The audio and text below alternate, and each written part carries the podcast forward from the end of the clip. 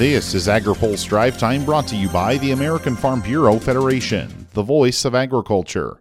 Learn more at fb.org. Good Monday afternoon. I'm Spencer Chase.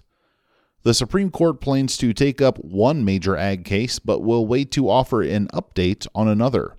The High Court will hear a challenge to a wetlands determination case brought by Chantell and Michael Sackett, a pair of Idaho landowners. While the intricacies of the case are in some ways separate from the issues farm groups have with the Waters of the U.S. rule, National Pork Producers Council General Counsel Michael Formica says it's important for the broader issue to get a hearing. Most people read that term navigable water and they know what that they know what the plain language meaning was and what Congress intended. Um, navigable does not mean a slight depression in your farm field, which is what EPA is trying to do.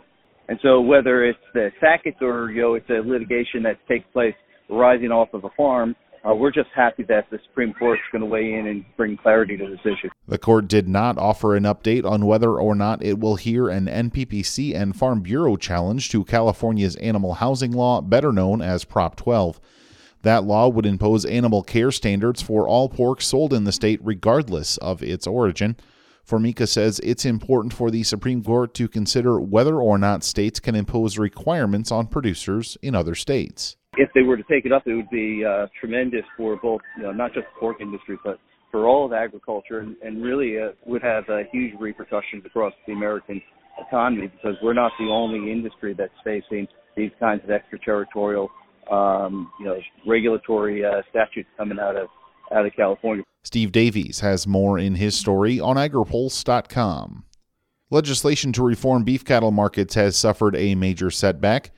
The American Farm Bureau Federation on Friday announced a new position on legislation offered by a bipartisan group of U.S. senators and led by Republicans Deb Fischer of Nebraska and Chuck Grassley of Iowa.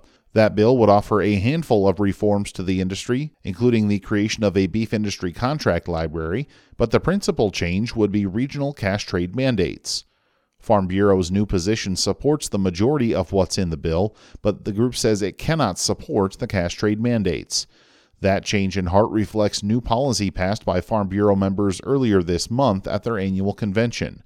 Fischer and Grassley both say they plan to continue their push for the bill despite Farm Bureau's new opposition to the bill's key plank. You can read more about the position and what it means for the legislation in our coverage on agripulse.com. Farm Bureau's decision now points the focus of the bill to the National Cattlemen's Beef Association, who has yet to formally take a position on the legislation as it evaluates new policy on the issue. The group is set to gather next week in Houston, and CEO Colin Woodall says the mandate piece will be a big point of discussion for NCBA members. We have to start with the mandate because that has been the hot topic.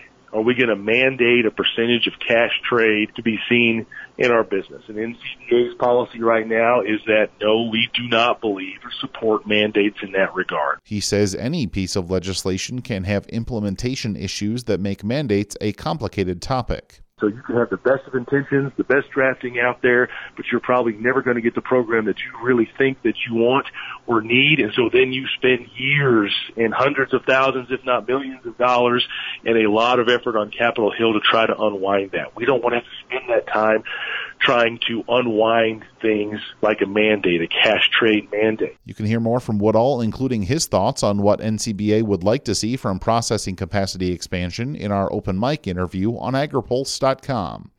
Finally, today, the White House is set to reconvene its Competition Council later this afternoon to discuss prices facing consumers.